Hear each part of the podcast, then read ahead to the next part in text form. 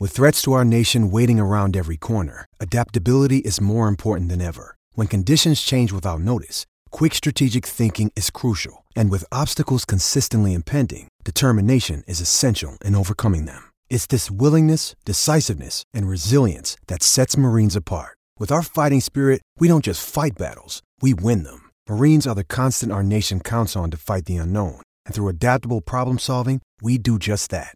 Learn more at marines.com. This episode is brought to you by Pepsi Wild Cherry. Pepsi Wild Cherry is bursting with delicious cherry flavor and a sweet, crisp taste that gives you more to go wild for. Getting wild may look different these days, but whether it's opting for a solo Friday binge watch or a big night out, everyone can indulge in their wild side with Pepsi Wild Cherry. Also available in Zero Sugar. So grab a Pepsi Wild Cherry and get wild. Running the option on first down. Hagan has it. He has room. He's got one man to beat. Now he pitches to Flanagan, and he may take it all the way. Flanagan's in for the touchdown. McKinley Wright from the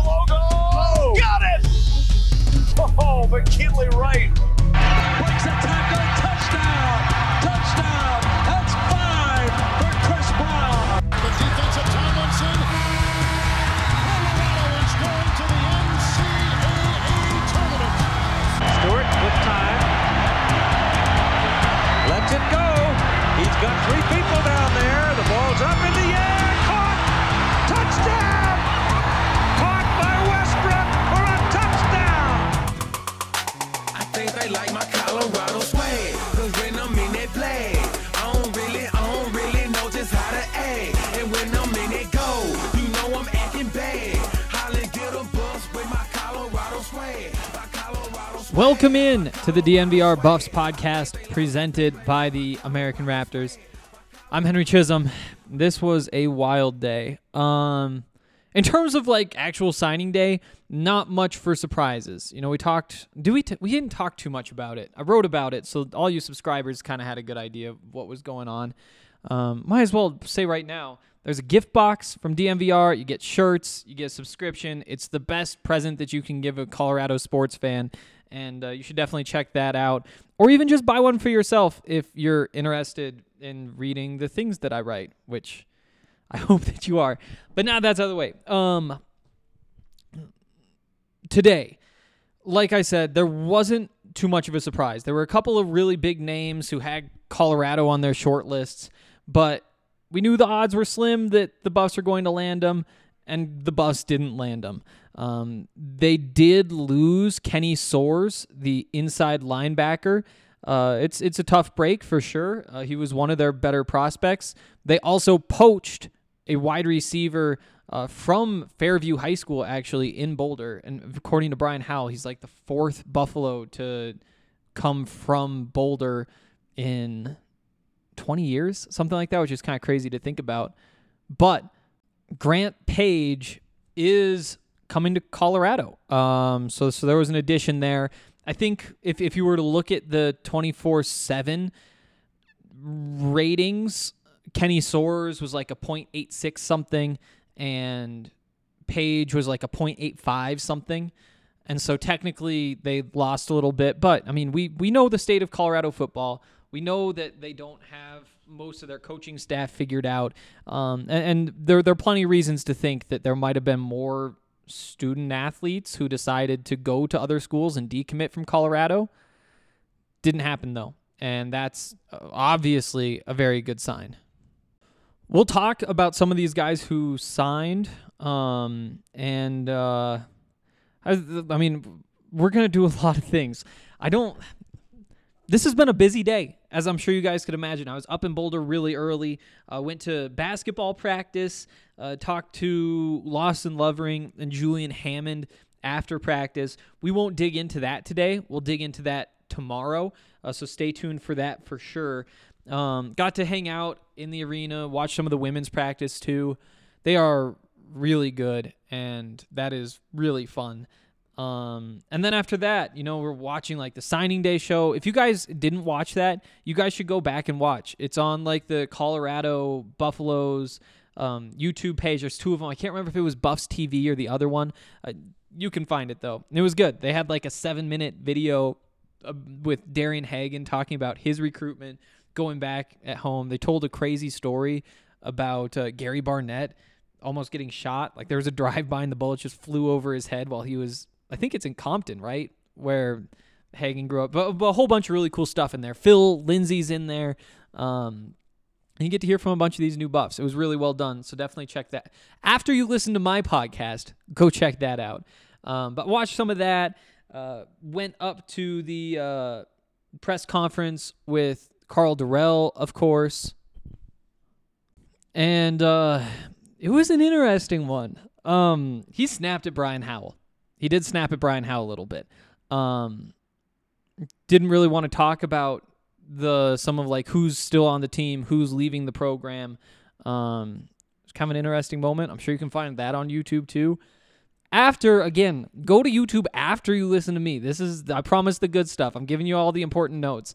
Um, but yeah, so that's let's actually start with what Karl Dorrell had to say, and there was a lot of it, as I'm sure you could imagine. Talked about some of the players and some of that sort of stuff. At the same time though, I I want to dig into one of the things that he brought up and that is this. He he was a little bit more vague about it for the most part, but time and time again we've hear, heard him talk about how the transfer portal is whatever. It's it's basically going to start free agency, it's going to create imbalances, all these different things. One of the key points from Karl has always been the differences in rules in different states. So the big one is that in Colorado, the schools cannot help student athletes get NIL deals. So they can't they can't be like a little bit of a go between between a business and a student athlete. What they have to do is say, "Okay, you guys can go do it and we have to like approve it and get the paperwork and stuff, but we can't help you figure out who to to bring in." Or, or if you're on the business side and, and what opportunities are out there for student athletes. This to me is the it's not the biggest problem facing CU when it comes to recruiting. I mean, the biggest problem facing CU when it comes to recruiting is the fact that they don't win games. Um, you look through the last decade, and they haven't been as successful as you uh, obviously would have liked. And when you aren't successful, you don't get the same prospects that Georgia and Bama and all those types of schools do. Um, probably the second biggest problem, and maybe maybe this is the number one problem, is that you know there, there's talent in Colorado. There's plenty of talent in Colorado. It's not Southern California or Texas or the South or anything like that, though. You know, it's it's it's solid, but it's nothing special. And so when you combine those two things, it just makes it tough to recruit. The biggest problem, though, that that is fixable I guess winning is fixable, but that's kind of a long term thing. Um, is the fact that the schools can't help get NIL deals because you look at how recruiting is going. I mean, what's the big story of today? Big story of today: the number one player in the country, a cornerback, is committed to Florida State. He's going to stay home. He's going to play at Florida State. Well, guess what? He's going to Jackson State because Barstool offered him a million and a half dollars to go to Jackson State and play with Deion Sanders. And they're going to have him do whatever else. Um, but the deal was the deal, and he took the money. Now, that's obviously the most extreme example out there. But the point is, those extreme examples are out there. There's plenty of levels of examples. And even if it isn't saying, hey, go here because we'll give you money, what you can do is, if you're a recruiter for Colorado, is say, hey, I coach the running backs, for example. We'll keep talking about Darian Hagan. And my running backs, the starting running back on average, he makes 50 grand. The the other guys, they average about 10 grand a piece. And I'm not sure if those numbers are ever attainable for Colorado, but just as an example, you throw that out there. What happens right now though is that those numbers aren't nearly as high because the schools can't do the business side of things for their student athletes. And to be honest, I think it's pretty much just a straight up bad rule. You know, it's a rule that I would understand if it was coming from a national level or like the the federal government says this or the NCAA says this or whatever because I do think that you're opening a can of worms. Um, you do make it a little bit easier for I don't want to say that it's corruption, but for universities to say, "Hey, you want to give us this money? Just give it to somebody in an NIL deal." And and and that's okay. If if whatever Crocs wants to donate money to CU, then CU can step in and say, "Hey, let us work with the you, work with student athletes, and let's just use the money that way instead of you know putting iPads in lockers." CU hasn't done that, by the way. And I know that when you hear that kind of thing, it's like, yeah, so you're losing a little bit at the margins. Let me tell you, just straight up, this is a serious problem, and that money is there. I th- I think that if you make a change, not not from Crocs, I shouldn't say those two things next to each other. I don't know that it's from Crocs, but I will say that if this if this law gets changed, which again would be so easy to do, it would be so easy to do, then it, pretty quickly you would see the the impact of it. And we all know that NIL is driving everything. And again, like I get it if it's a federal law, and and you just want to say, okay, there's whatever going on, and or the NCAA says we just don't want this to be a part of it because we think it creates unfair advantages. If, if a student athlete can go out there and figure out themselves, then sure. Because I, I, I think they would have a strong case if that's what they wanted to do. But when things are working like the Wild West, which is what's happening with the NIL situation, why, as a legislator in Colorado, would you say, you know what, we should make it tougher for the school to recruit by saying that they can't help get student athletes money?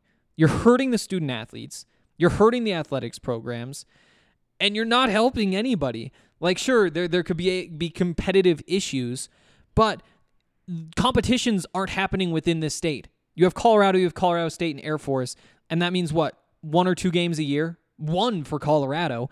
And and that's typically like a basketball game and every two of every 4 years whatever, they have football games too. You're competing nationally.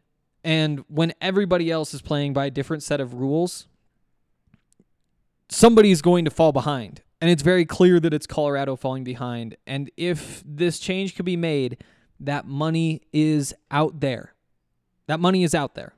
And I think that that is something that you know again, there's there's a lot of things that you really can't change, and that's just kind of the nature of being a, a college sports fan or a sports fan in general. You know, if if you think Rick George made a bad decision hiring somebody or you think that the the regents are being really dumb by not giving out contracts to coaches or, or whatever, or you think Darrin Chiaverini called a dumb play, you you can't say, okay, Darrin, go go change that play. Don't do this anymore. That's not how that works. You can be kind of loud on, on Twitter and that, and maybe that kind of gets back to people, but but you really just don't have any power. When it comes to laws, though, and isn't that kind of like how America works? Is people have saying how the laws work? And I do think that this is something that will be addressed in the near future. I mean, Karl basically said so that bluntly, again, without getting into some of the nitty gritty of all this. But you wanna you wanna help Colorado? There's plenty of phone numbers to call, uh, so I'll throw that out there. Um, we can move along though, because that was 12 minutes on one thing that is it's not tangentially related to signing day. It is related to recruiting and all of that, um, but not as related to some other things. But let's keep going through some of these things that Karl said today. This is not signing day related, but it is uh, bus related. Um, offensive coordinator situation, and this was probably the most interesting answer of the day in my eyes. He brought up, and, and you know, actually, it's a pretty good quote.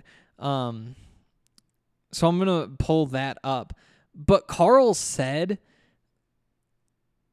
Oh, where is it? I thought that this would be so much simpler, but it wasn't. There we go. He said, I do hire good coaches. I'm not saying that to be arrogant about it, but I put a lot of thought into it. And basically said, like, I build good staffs. Look at where I go. I build good staffs. He brought up a UCLA staff Um, a staff that had Tom Cable, Jay Norvell. I'm pretty sure Kyle Shanahan might have been on that staff too. Don't quote me on that one. That might have not have been the year, but I really think it was.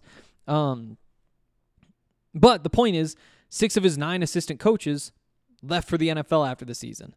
And he says that left him with uh, a lack of talent among his coaches um, because it's just so hard to replace that many. And he learned from that. What he learned was young coaches who just want to leave in a season to go to the NFL or do whatever. What he said, I'm pretty sure, is that doesn't help me. And so uh, he he said that he is not looking for those sorts of young coaches who are trying to get to the NFL um, at this point, which is interesting. Um, it's really interesting because we've talked about this a lot on this podcast, but I really think that the strength for Karl should be the the the the ability to build a coaching staff. And I understand that like you know you say I build really good staffs, I hire good coaches. You you hired Mitch Rodrigue, and I'm not going to say that that's not a valid point. That is a very valid point and something that is very, very true and is a major knock against Karl Dorrell. Absolutely. I'd also point out that, you know, hiring, I don't know, it's one of those things where, like, if you're Nick Saban and you're hiring an offensive coordinator, that might be the easiest easiest degree of difficulty in terms of coaching searches. Because just about anybody who isn't getting head coach jobs um, anybody who isn't, you know, a year away from getting a head coach job, so they don't want to leave their current offensive coordinator position, they're going to come and do that job for a variety of reasons. First of all, it's Alabama, and there's a track record of success, and it's Nick Saban, and you have so much talent there. It, it's so easy to, to, succeed in that role. You, you, see where people have moved on to better jobs. Um, so everybody wants that job. On top of that, you're going to be able to offer a whole bunch of money. And so you whatever the, the degree of difficulty for Nick Saban to fill the offensive coordinator, coordinator job is incredibly low, incredibly low. For Karl Dorrell to hire an offensive line coach um, with with a limited budget because of I guess that was pre-COVID, but I mean still limited budget because you're the University of Colorado, um, and to do that in February or was that one in March? the degree of difficulty on that is very high. Now, that doesn't mean that he didn't fail. He very, very clearly failed. And I don't want to give too many excuses, um, but it's it's like let's use a high jump reference. Um, he definitely didn't jump over the bar, but it was like a, a six foot bar instead of a five foot bar. And that doesn't really make it any better like the results are the results and you hired a coach who didn't work out and all that. And that's why it's very valid to say, yeah, you're saying all these things and you just hired Mitch Rodrigue um, for sure. But in Karl's defense, you can deflect like 10% of that comment by saying, yeah, you know, it was March and all that. Um, so I'll throw that out there too. I don't know why that was worth the time though. Um,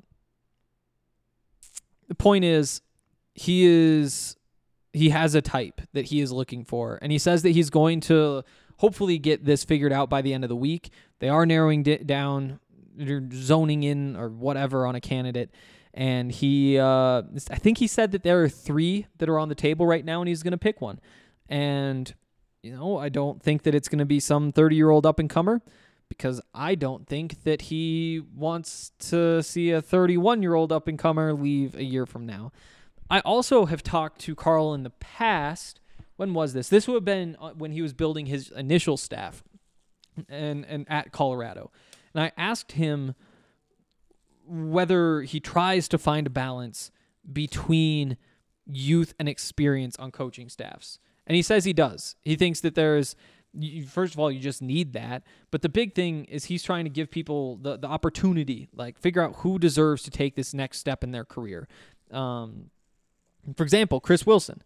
Chris Wilson, in Karl Dorrell's eyes, deserved a chance to be a defensive coordinator. I'm pretty sure. I mean, that's something he's done in the past, um, but it was time for him to to get that opportunity again. And so he said, "Yes, you get that." And when you're saying who deserves the opportunity to be uh, a cornerbacks coach, well, typically that's a younger guy. Not always, but a lot of times. And so I do think that he is looking for that blend of new and old, but I also think that he is fairly confident that at the University of Colorado, having some stability at those coordinator positions, especially at this point, is very valuable. And maybe you bring in, you know, Taylor Embree, for example, Brian Michalowski, for example, um, for some of these position coaching jobs, and because they'll also help with recruiting. But you really do want to have that stability. Now, that's not always true. You know, you look at Alabama and say they cycle through coordinators every year.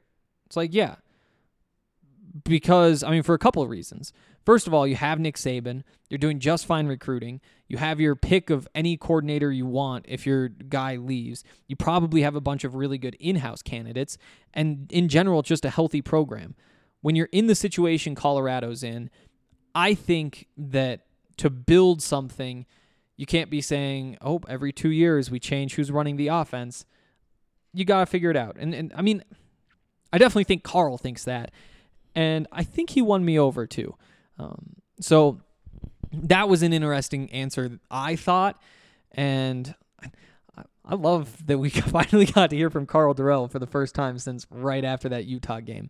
Uh, he canceled his postseason press conference because he had to go do recruiting. Again, I don't want to like rag on the guy for that, but it is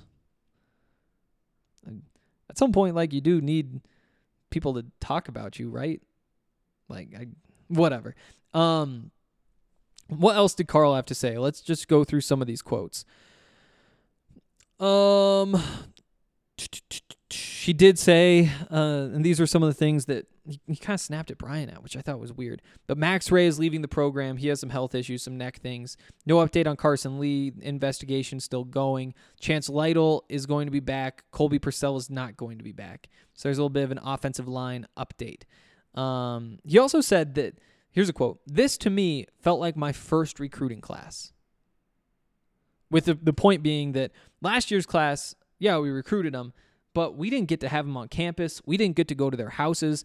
They said like most of those guys had never been to boulder until they were there like moving in um, same thing with their families. They hadn't met any of their families. Most of their families hadn't been to Boulder until they're moving their kids in. It's just a weird thing. And he said that he thinks that it was really valuable for Colorado to be able to make those home visits. And the, the, the he thinks that that paid off um, in terms of the, I mean, just the, the recruiting class. Um, Oki Salavea Salave, I, can never remember it. But Oki, uh, the son of a great Buffalo, uh, committed to Colorado, signed with Colorado today. We'll talk more about some of these guys individually in a couple minutes, but because Dorrell brought this up, um, Oki played mostly quarterback in high school in America's American Samoa. But Karl said like he's going to play some quarterback this spring. We might even start him there.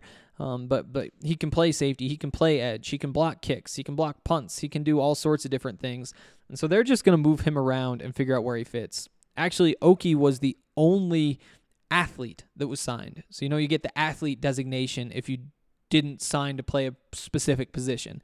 You know, some people are quarterbacks, some are safeties, some are athlete, which means get on campus and we'll figure it out. Mm. Another note on the coordinator search. Karl said that like obviously as a former receivers coach, he wants to throw the ball. Like he, he loves throwing the ball, but he's not going to get too aggressive with it. He wants to make sure that they have balance, um, and that finding that sort of balance um, has been a major factor in choosing an offensive coordinator. He said ideally he wants 30 to 35 passes and 20 to 25 runs per game on average. Uh, so, first of all, those numbers are a little bit low. And I think that they're low because they add up more to what happens in NFL games than in college games. And I think that that's probably like a philosophical thing, something that he's known or somebody taught to him or whatever. Um, that, that 30 to 35 and 20 to 25 is kind of the the the good target. So because of that, I think that that's why I threw those numbers out and you can just kind of use those proportions and get them up to the 80 85 or whatever that happen in college games um, maybe a little bit more pass heavy than i would have thought but interesting note there for sure um, you mentioned that he he likes the running backs. He thinks they probably have enough running backs, but he's hoping to gain another running back. Um, wanted to see if uh, if they could add about two more offensive linemen as well. Um, they're still adding guys, still still adding guys in the 2022 like freshman class, still adding some transfers. Um, and he did say we feel that the first part of this class is exactly what we're looking for. Um, and those will be good enough for the notes. Real quick, want to remind you guys Breckenridge Brewery makes all of this possible. They do so much for us, more than you guys could even imagine. They sponsor this podcast. They give us free beers to do tailgates. Um, they they they do all sorts of things for us, and so the least we can do is help them out too. And that's what I'm doing right now. And that's what you're going to do when you go and pick up some Christmas ale. And not only will you be helping Breckenridge Brewery out, helping me and DNVR out, but you'll also be helping your family out because when you bring that to a holiday party or whatever, you're going to be everybody's favorite. You can get it in like bottles, you can get it in the mini keg. Obviously, one of those options is way more fun than the other. So go get that mini keg. You can pick it up wherever you go, um, whether it's liquor stores, grocery stores, whatever. You will not be disappointed. Also, DraftKings Sportsbook. They do a bunch of stuff for us too, and so we want to hype them up a little bit as well. Um, DraftKings is it's reliable. It's easy to withdraw your money, to deposit with money. Um, I prefer the withdrawals a little bit more than the deposits.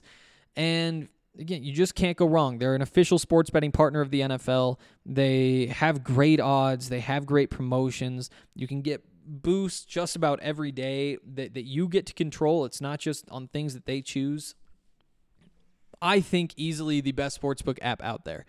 Um, check them out. And if you bet on any NFL game this week, use the code DNVR if you're a first time user, and you will get $100 in free bets if you bet a dollar on a team to score a point and they score a point. It's an awesome promotion. And like I said, like just cannot recommend them enough. So definitely get in on all of that. Must be 21 or older. Colorado only. New customers only. Restrictions apply. See DraftKings.com slash sportsbook for details. Gambling problem? Call 1 800 522 4700. All right. Um, let's just run through this class real quick. So, like I said, there weren't a whole lot of surprises. There was a chance that they were going to pull that uh, outside linebacker. There was a chance they were going to pull that running back. Neither of those two things happened. Um, for the most part, you just kind of got who you expected to get.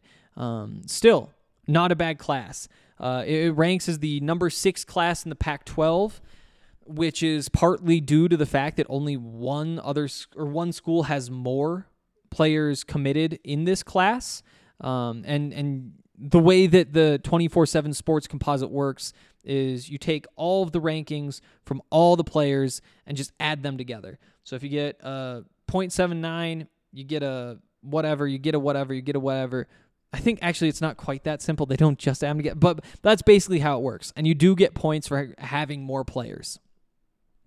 When you look at the average rating of their players, the average rating is 10th in the Pac 12. And I think that it's really easy to pick a number and run with it, whether it's the 6, whether it's the 10, and obviously that's a pretty big difference. What I think is important to note is that you're probably going to wind up with the same number of good players if you have a small class of good recruits or a big class of lower rated recruits. Um, and so that's why the ratings kind of work out like they do. Colorado did bring in a pretty big class in comparison to the rest of the Pac 12. There have actually only been two classes in the previous 20 years that were smaller than this year's 19 recruits from Colorado, which I think is an interesting note. You just see schools like USC or whatever have six commitments right now. Um, just, just strange stuff going on like that. And I'm not sure if that's because of coaching changes, because of the transfer portal. They're just going to see if they can get some of those guys. But in terms of big picture, that's what we've got. Um, that that number ten, um, in the Pac-12 in terms of average rating.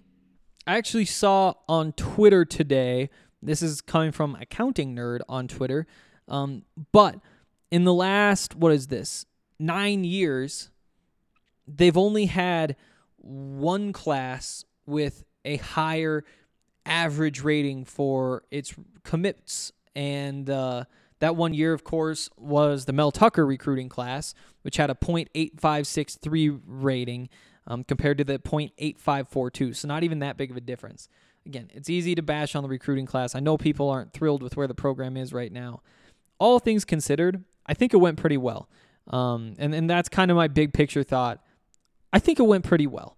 Uh, when we get into the details, we see some interesting trends, I think. Um, things like they only brought in two offensive linemen, both tackles, and they only brought in one defensive lineman. Now, there's potentially different reasons for these things. I think that a big one could be that uh, they have young players in the trenches that they're waiting to develop. And instead of going after more young players, they want to get more guys who can play right now. Um, and I mean, there's a chance that that's what's going on. There's a chance that they just didn't land the guys that they wanted to land. Um, but I did probably coming into this expect to see more work in the trenches than we saw. Also worth noting that you know Carter Edwards is the the top trench player, and he's what one, two, three, four, five, six, seven, eight, nine, ten in the composite ranking out of the 18 that they have listed here. I'm not sure who's missing, but number 10 there. Um, and then you've got um, number 12 is the defensive lineman, and you've got uh, Travis Gray with only three lower than him. So it's not like they're bringing the top level talent. The top level talent that they bring in is mostly at the linebacker position. I think that's probably what stands out the most with Aubrey Smith, like a true inside linebacker, a guy who has the instincts inside, but also the athleticism to be a sideline to sideline or cover type of linebacker. Uh, he might be the most exciting player in this class. Uh, I wouldn't blame you if you chose him, but he's the number two player in the class. They bring in Owen Carey, who flipped his commitment from Texas very recently um, out of Mater Dei in California. Um, he is the number four player in the class. He's an edge rusher, outside linebacker. And from there, um, oh, I forgot. Actually, they do have another linebacker, Shaquan Bowser, who is a commitment but he is not signing or didn't sign today. He's likely going to sign. I mean, he he's either going to sign at the next signing day or he's going to flip his commitment. I haven't heard any reason to be concerned about him flipping commitment. I think he's just waiting and whatever. But but when he does commit, he will actually be the he'll be right behind Owen Carey. That's how you say that, by the way. You might have seen this name going around. E O G H A N. Owen Carey. Um, so, so the linebacker is probably the strength here. Top recruit, according to the composite, Dylan Dixon. Um, he's a safety, 6'2", 190 out of Texas. A lot of guys from Texas. Uh, this is uh, maybe the most in the last 10 years out of Texas. It might even be more than that. I think it goes back to Gary Barnett's. I think it's Gary Barnett's two seasons back to back. He did one the same and one more. Um, number three commit is Owen McCown. We've talked about him before. Six one and a half, 175, a little bit small, but I think he threw 36 touchdowns and four interceptions in Texas last season. Um, over 3,600 passing yards. Uh, he's ranked currently as the number 48 quarterback in the country, uh, son of Josh McCown. I think he'd be up a little bit higher if he hadn't committed to Colorado so soon because he would have continued to get offers. But when you commit and say, I'm not even interested if you want to call me, then there's no reason for teams to say, hey, spend an hour talking with this kid because we want to win him over. You're not going to win him over. There's no reason to do it. And so that offer sheet, I think, probably impacts these ratings more than it, should. Um, I mentioned Grant Page, who flipped his commitment as a wide receiver from uh, can or from sorry, I got a tweet about Kentucky, um, but from Nebraska to Colorado. He is a part of a really good receiving class. You've got Jordan Tyson, who's exciting, six foot one seventy, a little bit smaller receiver, but you've also got just a monster in Chase Sowell, who is new he, I think, visited in the last couple of weeks and committed in the last, I think it was last night he committed, signed today. He's toward the bottom of the recruiting class, but six foot two, a big body guy. They're stacked at receiver, and you really only need like one of these guys to hit. They bring in three. Um, yeah, what else? Uh, three corners brought in, maybe a little bit heavier than I would have expected. Again, we've seen who's going to come for most of this for weeks. Um, but when you look at this group, I guess in theory, Christian Gonzalez is probably gone after this season. Mekhi Blackmon's probably gone this season or after this season. And so it's not like you have too much of a long term plan. You just also have Nikko Reed and Tyrin Taylor, who's been playing more safety recently, but I think he's more of a corner in my opinion. Um, you've got uh, oh, who's the other one? Oh, I talked to him. I can picture him. Kaylin Moore um, is the other one. So you had three true freshmen, um, three true freshmen on uh, your opening day depth chart, your top six corners. And so three seemed kind of heavy. At the same time, if there's three you like, bring them in because you are going to lose a couple um, after this season. Um, Victor Venn is the running back they're bringing in very small. Actually, teammates with Aubrey Smith, the linebacker who I'm really excited about. Um, I'm excited about a couple of the linebackers, but the number two recruit, the guy who could be kind of the next Nate Landman for this program, um, high standard, obviously, but but they are actually high school teammates at Buford High School in Buford, Georgia. Both come out here. Victor Venn listed 5'9", 175. I'm uh I'm excited. I'm excited. You know, the fact that Karl says they're looking at more running backs, I think that that always makes sense. That's a place where, I mean, yeah, you're excited about Deion Smith. You're excited about Joe Davis, all this stuff. Also, if there's somebody who you say, hey, that there's a guy right there and he is just a number one back and we can get him, you're not too worried about losing one of those guys because running backs are pretty replaceable. You should be able to find them in the portal. You should be able to uh, recruit some of them, or at least they have done well in the past. Um, I think that that's basically my thoughts on this class. Overall, good class. Overall, good class. And I think it's especially good if you factor in what expectations were. Um, Karl Dorrell, not known as a recruiter, but I think he held his own.